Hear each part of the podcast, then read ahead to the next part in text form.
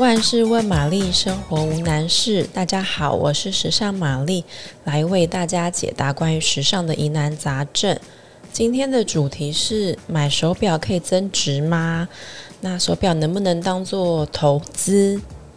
关于这个问题的答案呢？首先，我认为你要先问问自己：你买手表、买戒指，或者是买包包，或者是任何的产品的。理由跟目的是什么？保值这件事情对你来说真的很重要吗？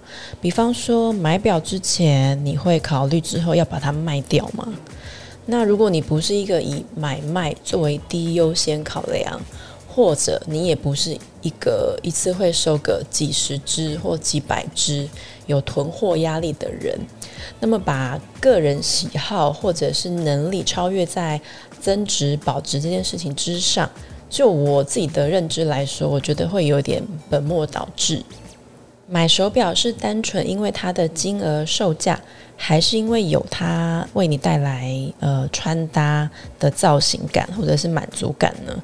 那我个人觉得比较健康的选手表的原则，主要就是考量它的实用性跟美观，然后厘清自己的能力跟喜好。好好的，单纯去呃享受购物的过程跟穿穿搭的乐趣，因为我觉得价格是机呃市场机制而来的，但是真正的价值是由每个人去评断的。那不过话说回来，买手表确实是有可能保值的啦。那甚至你买对了，还会有增值的空间。呃，举例来说，如果你刚好有机会买到一款产量很少，然后又是市场上抢到不行、夯到不行的表，你就有机会可以用超过定价的方式再次的呃出售它，或者说你手上有一款呃状况几乎是全新的表，那这只表它又在过去好几年都是连续的涨价。那拉长时间来看，你确实是有机会等到手表增值的那一天，或者如果你有机会买到一只呃某位贵族名人呐、啊，还是大明星他私下拥有的手表，你就可以透过拍卖会来为自己加薪。比方说，去年十二月就是拍卖会市场就有一款 Paul Newman 有过的某个品牌的手表。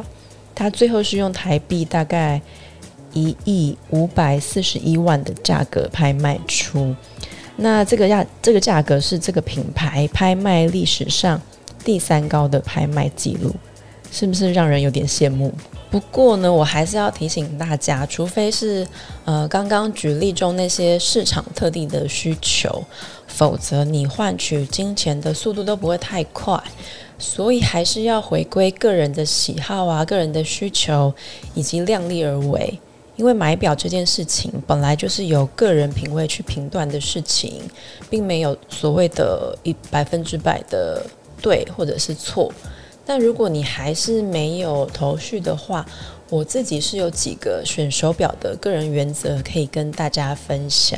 呃，第一个是品牌。那这里并不是要告诉大家说，呃，品牌要选有名的或是没有名的，要选大的或小的，要选集团化的或者是独立的，要选主流或是非主流的，而是因为品牌的形象跟评价呢，首先当然是要看你认不认同。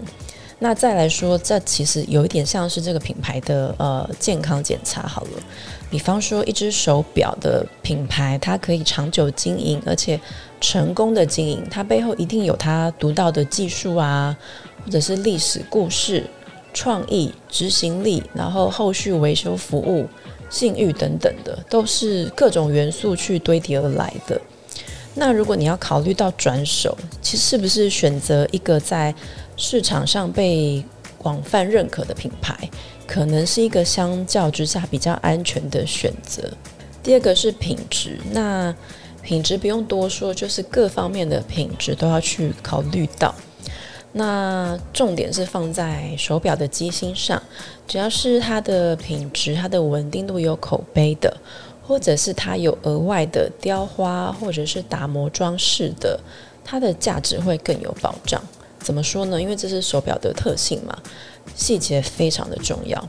虽然隔着机器，呃，就是表壳，你不一定能看得很清楚，但代表的是你手上有制表师跟专业工匠的，呃，钻研的成果啊，跟制作的时间。第三个是材质跟独特性，原则上是铂金、白金、玫瑰金、黄金这样子的贵金属，它有比较不容易变质跟保值的特性。但有趣的一点是，呃，刚刚说的那个特性，它并不见得呃适用在每一个品牌上。比方说，呃，也许呃钢材质对某个品牌来说，它反而是产量比较稀少的话，那么在相同款式的条件下，钢材质反而会比贵金属材质的表款更显收藏的价值。那或者是限量款啊，或者是。制作方式、材料有特殊性的款式也都是加分的选择。所谓的物以稀为贵，就是这个道理啦。以上就是我的回答。如果你也喜欢本集内容，别忘了按赞五颗星加订阅。有其他问题也留言给我们喽，拜拜。